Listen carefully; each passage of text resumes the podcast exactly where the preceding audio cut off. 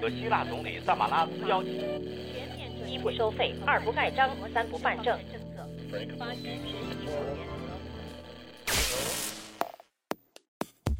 新闻不都是冰冷的，故事不都是虚假的。故事新闻用故事温暖新闻。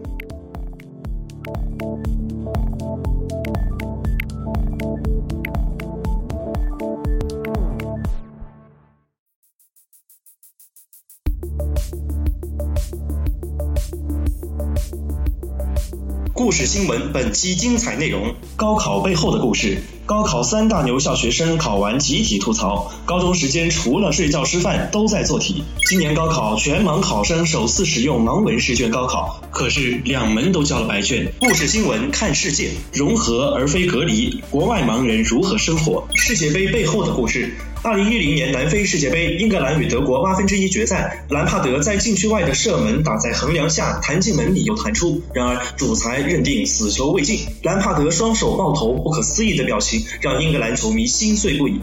为了杜绝兰帕德式悲剧重演，巴西世界杯将采用门线科技判断球是否已经越过门线。误判是否不再像是足球的一部分？用科技替代裁判，足球误判史是否会就此终结？让孩子们离开，我留下来。不曾多想，我知道我必须上。危机背后的故事。十号上午，钱江市浩口镇第三小学，六十岁男子张泽清潜入一间教室，劫持女老师秦开美和五十二名学生，威胁引爆自制炸弹。秦开美主动要求做人质救出五十二名学生，赶来的镇党委副书记王林华又挺身而出替换女老师。故事新闻稍后为您讲述。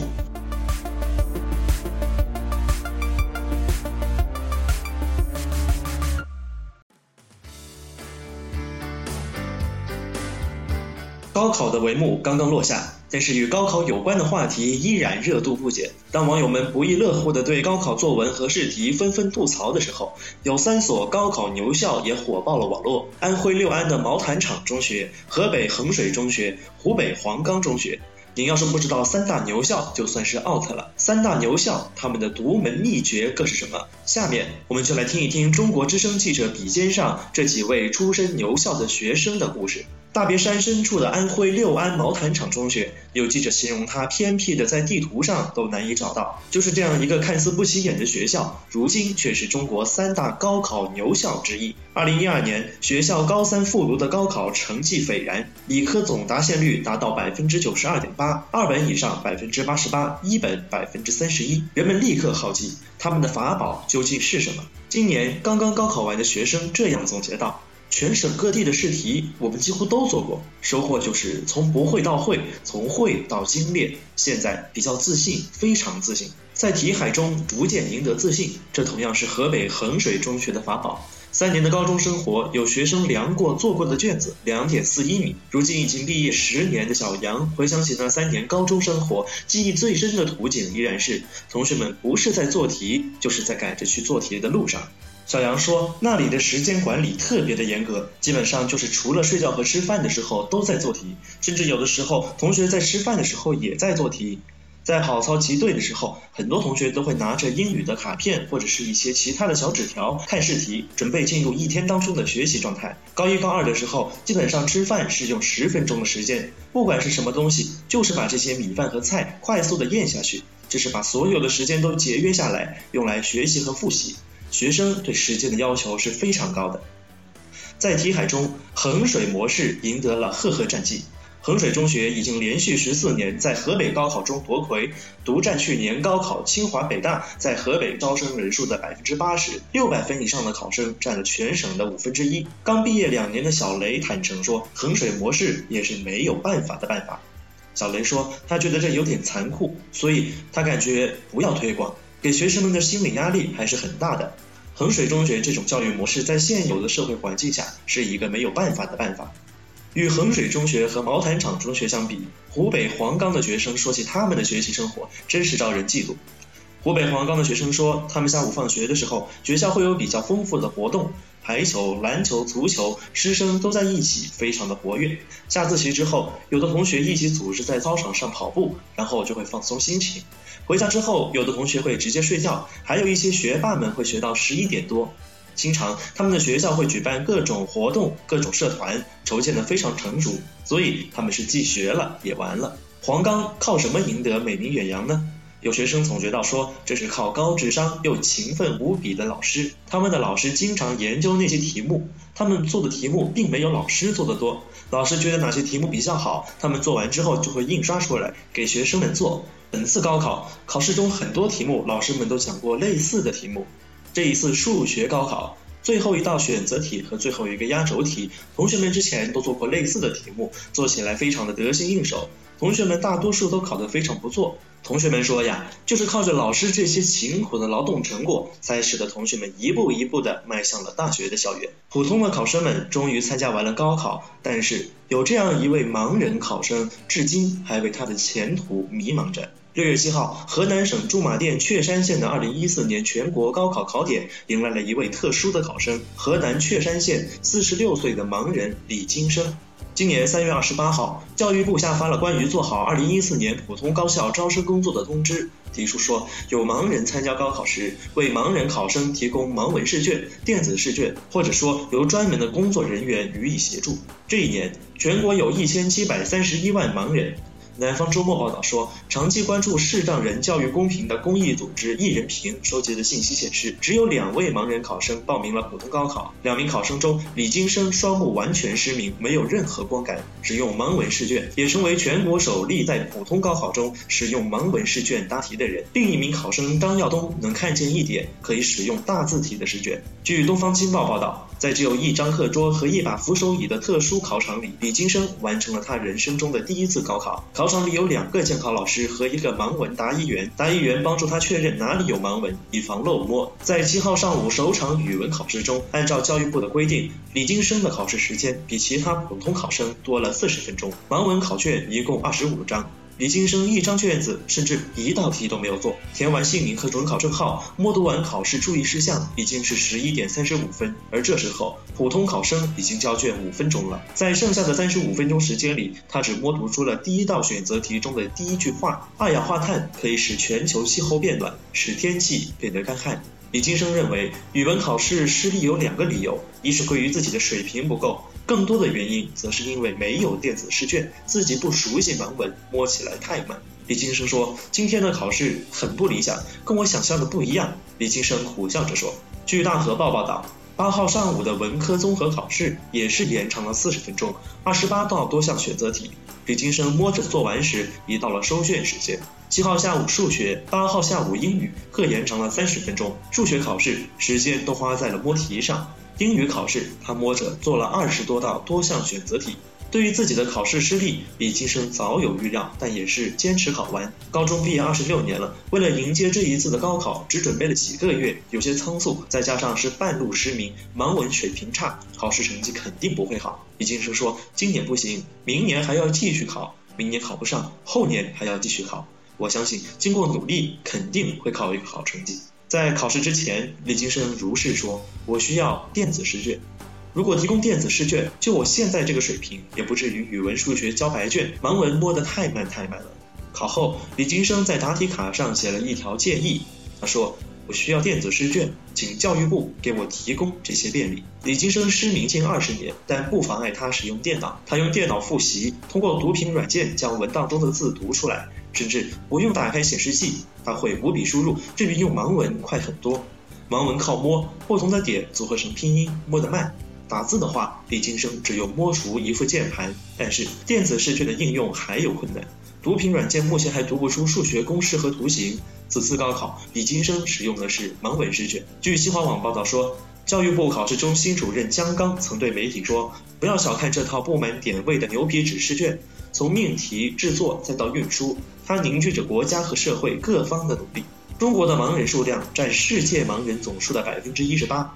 对这样一个庞大的群体，中国设计了一整套从小学到大学的特殊教育体系。适龄的盲人考生进入各级盲校，在完成九年义务教育之后，大部分进入职业中专或者培训班学习针灸按摩。少量的幸运儿通过高中单招单考的模式上大学。全国有三所高校专门面对残疾人招生。二零一三年十二月，李金生报名参加二零一四年全国统一高考。二零一四年三月底，教育部在年度招生工作文件中首次提出要为盲人考生参加考试提供便利。不到半年的时间，教育部考试中心为这名盲人考生的参加考试进行了前所未有的工作探索。据介绍，针对盲人考生命制盲文卷，绝不是简单的减法。以语文学科为例，是在明年考生高考试题的基础上，由熟悉盲人特点的学科专家指导，对图表、图形等需要视觉系统发挥作用才能作答的题目进行了必要的调整。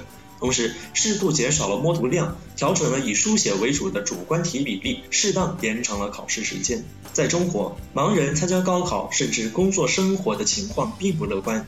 下面我们通过新闻链接来看一看国外的盲人如何生活。二零零八年生效的联合国残疾人权利公约有包括中国在内的一百四十六个签字国，其中明确提出，对于残疾人的教育，公约的精神是融合而非隔离。残疾人包括盲人，不应该被隔离在特殊教育系统之外，而应该回归主流教育系统，实现融合。在盲人教育比较成熟的国家，这一精神已经成为共识。以美国为例，在美国没有专门的盲人学校和特别设立的专业。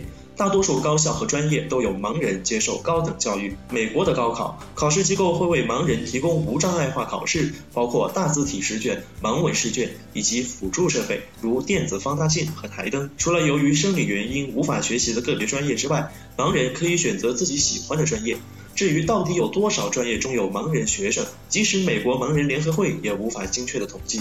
因为不是会员的盲人大学生可能在某个大学里读一个不为别人所知的专业。在美国，许多专业领域都有受过高等教育的盲人，包括律师、神经科医生、普通中小学教师、社会工作者、钢琴调律师、心理咨询师和外交官等。中国盲协主席李伟红说：“美国有四千个盲人律师，这说明盲人并不是不能从事更多样的职业。”在美国，盲人可从事的职业有一百四十七种之多。在德国，可供视力残疾人选择的专项职业技能培训有四十九个不同的种类，融合而非隔离，也符合当下流行的对残疾的定义。残疾并不只是一个生理概念，而是个体身心缺陷与环境中障碍相互作用的结果。如果能够提供克服个体缺陷的环境，那生理残疾对残障人士的影响也就能降到最小化。这是融合的目的所在。传统的福利国家瑞典是融合理念的发源地，早在1990年代，融合的教育理念就已经被广泛认可。教学面向所有学生，所有学生都能平等的进入普通学校就读。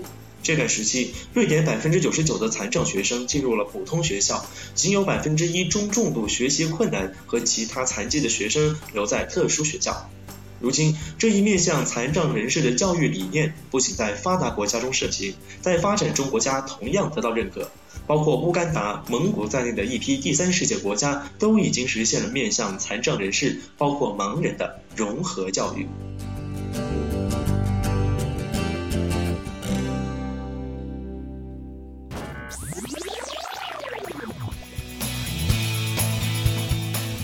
足坛有一句亘古不变的谚语：“误判是比赛的一部分。”但是在2010年世界杯诞生了一句歇后语：“兰帕德进球不算。”这个世界杯历史上最明显的误判，成为了改变足球的推动力。尽管足球界的人士一再拒绝科技的进入，普拉蒂尼曾经愤恨地拍桌子说：“足球不是电子游戏。”但何必自欺欺人？科技在改变裁判系统之前，早就已经改变着球员们。各种轻便的、防滑的、带着芯片的鞋子，早早的就武装着球员。甚至球衣也不仅仅只是设计领域，高新材料已经潜移默化的改变着球员。英格兰人是现代足球的鼻祖，而他们最近一次改变足球运动的契机，几乎是靠打落牙齿和血吞的方式完成的。二零一零年世界杯八分之一决赛，英格兰队对阵宿敌德国。德国队一开场不久就以二比零暂时领先，但随后英格兰队很快扳回一球，二比一。这时再进一球就能够扭转局面。果然，一分钟之后，英格兰队前场射门被挡出，兰帕德一脚补射吊向球门，皮球已经越过门线近半米，但却被当值主裁判乌拉圭人拉里昂达判为无效。后来，全世界人都在反复看那个慢镜头，这是世界杯历史上最明显的误判之一。而这个球显然也成为了英德之战的分水岭。兰帕德本可能挽救球队的努力，却因为裁判的失误而被断送。一九六六年历史的重现，英国卫报在兰帕德进球被吹无效之后这样表述：一九六六年英格兰世界杯，英格兰与联邦德国相遇决赛，双方常规时间二比二战平。加时赛中，赫斯特的进球击中横梁，弹在地上被判有效。最后，英格兰以四比二在本土夺得了唯一一次世界杯冠军。四十四年一轮回，球迷们则笑称英格兰还在还历史欠下的债。在兰帕德进球被吹无效后，BBC 的评论员说：“别管谁进的球，这一幕都算是足球的悲哀。现在的科技这么发达，我们却连足球比赛中这一点事儿都解决不了。”人们开始思考，科技的进步也应该运用到足球上。从1966年赫斯特的悬案到兰帕德的冤案。这四十四年之间，电视转播技术的进步已经是天壤之别，但唯一不变的是，进球仍要靠裁判们的双眼和直觉。足坛改革派和保守派之间的多番角力，欧足联终于于2012年欧洲杯首次引入了底线裁判制，两端底线各增设一名负责盯着门线的裁判。但即便是五名裁判共十个眼睛，还是无法杜绝足球场上的冤假错案。在小组赛末轮，英格兰对阵乌克兰的比赛中，乌克兰一个明显的越过门线的进球被裁判漏吹，最终英格兰一比零获胜。引入录像回放判断进球是否有效的提议，让不少欧洲足坛名帅都对此表示了支持，但却屡次被国际足联主席布拉特回绝。布拉特表示，科技的进步会减少足球的魅力，而他更是动辄声称误判也是足球的一部分。欧足联主席普拉蒂尼反对的态度，甚至比国际足联主席布拉特更加坚决。他认为，足球还是依靠人类自己的力量，并且警惕科技以此为开端渗入育婴场。尽管如此，时代前进的车轮还是不可阻挡。经过2013年巴西联合会杯的试运行，门线技术终于在今年首次登陆世界杯。此前，坊间有一句笑谈。门线是国际足联的底线，现如今科技已经打破了国际足联的底线。新科技的原理和鹰眼技术相似，名为进球控制四 D 系统，由十四台高速摄像机和一台图像加工电脑组成，通过捕捉皮球的运动轨迹，以此判断是否已经越过门线。官方公布试验中的精确度达到了百分之百。此前极力反对引入门线技术的人们，最大的理由在于，通过科技判定会中断比赛，将影响连贯性和观赏性。系统生产商来自德国的进球控制公司发言人表示，在皮球越过门线后不到一秒的时间里，信号就将传到主裁判佩戴的腕表上，震动并显示进球字样。裁判不会观看慢动作回放，而且这也仅仅是一个参考。裁判仍然保留是否进球的最终决定权。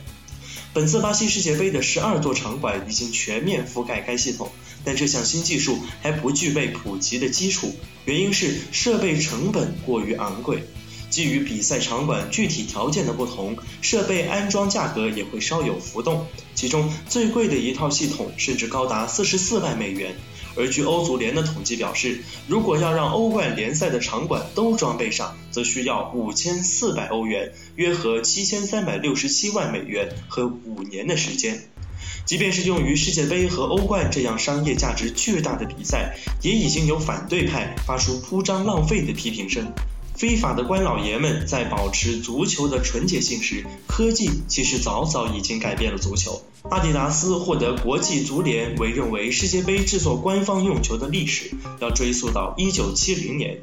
在墨西哥世界杯上，全球观众第一次通过卫星信号观看比赛直播，所以这第一代产品就被命名为电视之星。其实，在2006年之前，世界杯用球和传统足球并没有太大的区别，都是由32块皮革手工缝合而成。德国世界杯上的团队之星算得上是划时代的产品，球体由14块异形的 PU 复合材料外皮通过热粘合的方式拼接而成。至此之后，官方用球的表皮数量呈减少的趋势。从2010年南非世界杯普天同庆的八块，再到如今最新的桑巴荣耀的六块十字形聚氨酯表皮。根据日本筑波大学洪成灿博士在《科学报告》杂志上研究文章中指出，在风洞实验中，表皮数量最少的桑巴荣耀所受到的空气阻力是最小的，因此球速也要超过此前的产品。最近，每代足球都朝着更圆、更轻、更快、更鼓励进攻的方向发展。但四年前的普天同庆则显然在这条路上走得太远了。由于皮球过于光滑，在射门时很容易像棒球投手投出的关键球一样，不会在空中旋转，从而画出一道匪夷所思的轨迹。弗兰、本田圭佑等人就在南非经过一些让人瞠目结舌的世界波，但也引来了布冯、卡西利亚斯、哈特等几乎所有门将的抱怨。球迷也就看个新奇，但并非因此觉得比赛更加精彩。在设计第一代产品时，世界杯官方足球研发团队成员、阿迪达斯总部技术总监纽伯格也反思道：“我们不希望球来决定往哪里飞，我们要由球员决定球往哪里飞。”桑巴荣耀的表皮上增加了很多细微的凸纹，就是为了修正球的稳定性。原理就像凹凸不平的高尔夫球，空中飞行时的轨迹更便于预测。但无论洪博士在风洞实验室里的研究如何细致全面，但和真实比赛的复杂环境还是存在差异。英国谢菲尔德哈勒姆大学的研究员西蒙肖邦就指出，没有人能模拟出一个球员踢出四十码香蕉球的情况。再加上场上随时变化的温度、湿度等等，对空气阻力都有不同的影响。为了保证球员们在比赛中对这款新球有良好的反馈，阿迪达斯公司已经悄然测试这款球很久，其中包括 U20 世青赛、德国杯决赛以及阿根廷对瑞典等一系列热身赛。很多时候，由于足球在外装饰上进行了改动，很多球员在比赛当中甚至不知道自己踢的就是即将在巴西世界杯上使用的官方用球。美国职业足球大联盟在这个赛季率先试用新球，并获得了不少好评。科罗拉多激流队门将克林特·埃尔文就表示：“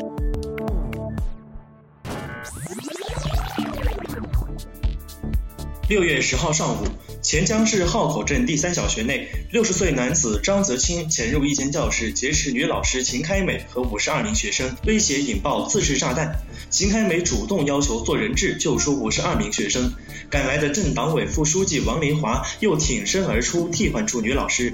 警方接警后迅速到场，在谈判无效且男子情绪失控即将点燃爆炸物时，警方狙击手连开四枪将其击毙。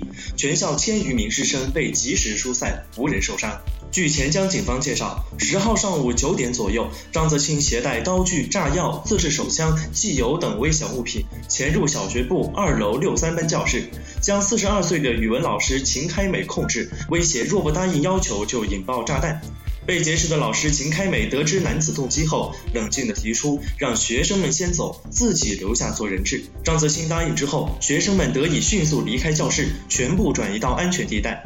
同时，学校立即组织其他班级的学生撤离到安全地带。上午九点十五分，潜江市公安局幺幺零指挥中心接到报警后，浩口镇派出所民警及镇党委负责人迅速赶到现场，与歹徒展开谈判。数十名民警、特警进入学校布点，已准备实施营救。住在学校对面的目击者龚昌策说，当时看见多辆警车陆续驶入学校，特警狙击手爬上距小学教学楼百米左右的幼儿园教学楼楼顶。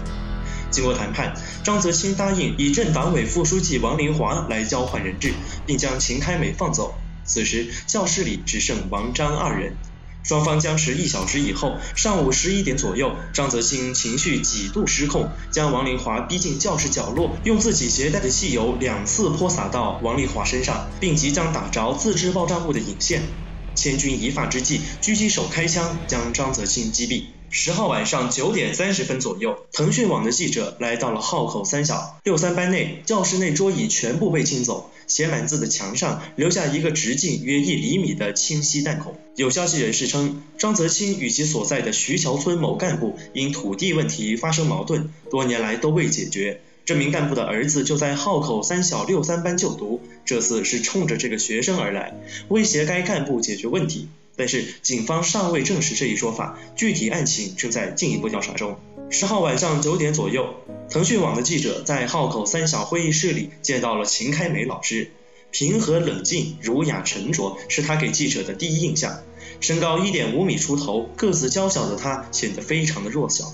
他回忆，早上第一节课下课后的课间操时间，班上同学正准备去操场做操，一个红衣老人走到教室门口，我当时以为他是家长。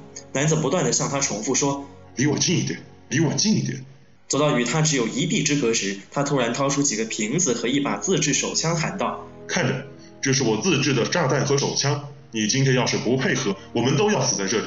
我是写了遗书来的，你们一个都不能离开。”那个红衣人就是张泽清。张泽清将他从门外推进教室，将手中的汽油瓶全部放在讲台上，然后拧开其中一个盖子。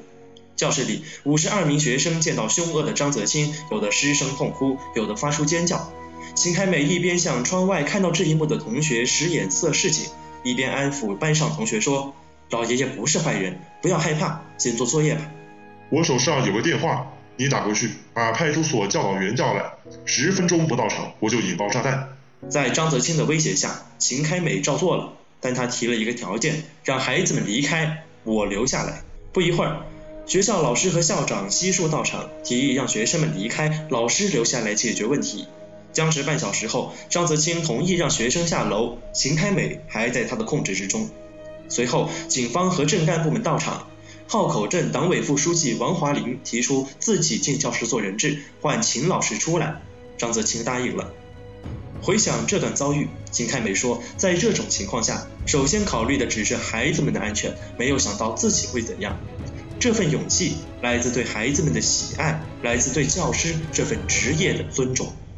据了解，秦开美今年四十二岁，从事教师工作二十多年，在浩口三小已工作十余年，始终担任六年级语文老师。四十一岁的浩口镇党委副书记王林华主动替换女老师秦开美当人质，经历了惊心动魄的一个多小时。十号晚上，在号口三小会议室里，刚做完手术出院仅一周的他，看起来略显虚弱。王林华说：“早上这件事我必须到场，虽然也害怕遭遇不测，但我必须上。”当即与派出所所长、干警赶到现场，看到张泽清一手拽住邢开美手腕，一手拿着连着炸弹引线的打火机，靠在讲台边。讲台上放着装满汽油的六个矿泉水瓶。在千钧一发的时候。号口三小的老师、校长以及号口镇委书记许国亮、派出所长蒲元平均提出以自己交换人质，但张泽清没有同意。王华林了解他的情况，对张泽清说：“我来换，行不行？”或是因之前与王林华有过接触，张泽清答应了。我是镇上分管政法的书记，在我决定上前换他的那一刻，不曾多想，我知道我必须上。王林华来不及去想家中的妻儿，只想尽快稳住张泽清。他走进教室，张泽清立即拿出一份五人名单，要求他按照要求尽快将这五人找来。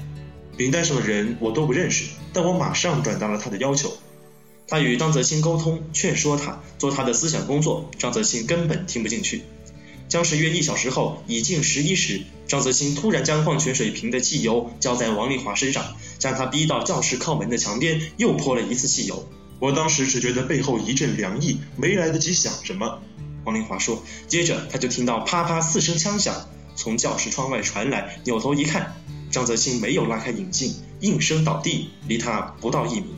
被扶出教室的他，首先询问老师和学生状况如何，得知全校师生平安，无一受伤，才放下心来。事情发生后，王林华的事迹通过网络广泛传播，网友们对于他替换人质的英勇行为，纷纷发出了赞叹的评论。十号下午十八点，中纪委网站发文介绍王林华主动替下人质的举动，并登出王林华的照片。十号下午，号口三小恢复正常上课。下午十六点五十分，离劫持现场最近的五六年级学生放学回家，走出校门的学生们井然有序，神情平静。六二班袁姓同学告诉记者，早上九点十分，第一节课刚刚结束，男老师正准备带领大家做眼保健操，一个身穿红色外衣的老人从窗外走过。他看到这个老人打着赤脚，手里拎着几个矿泉水瓶，准备进入自己所在的教室时，被老师阻止，转身向隔壁班级走去。不久，他和同学路过六三班，在窗外看到这个老人手里举着不明物品，将秦开梅老师逼在教室门附近。五十多名学生坐在室内，有的流泪，有的发出尖叫。他说，当时只是觉得教室里情形不对，但并不知道发生了什么事，一时不知道如何是好。被控制的秦开梅老师不停地给他使眼色，示意他去叫其他老师。察觉张泽清有些耳背，秦老师又小声告诉他快去叫人。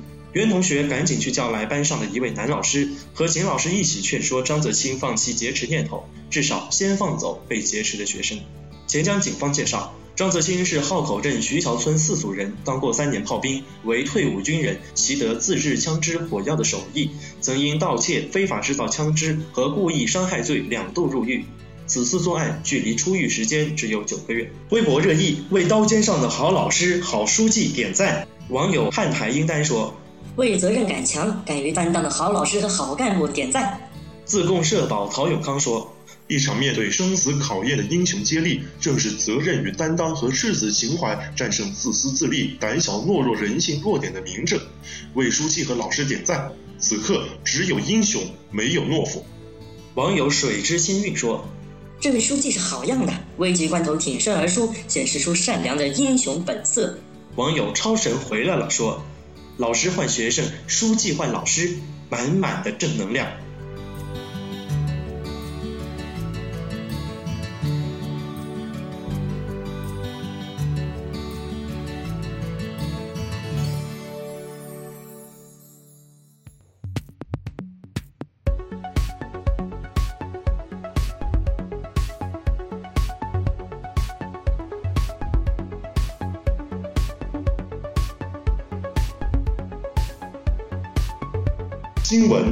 是冰冷的，故事不都是虚假的。故事新闻用故事温暖新闻，故事新闻用故事讲述新闻。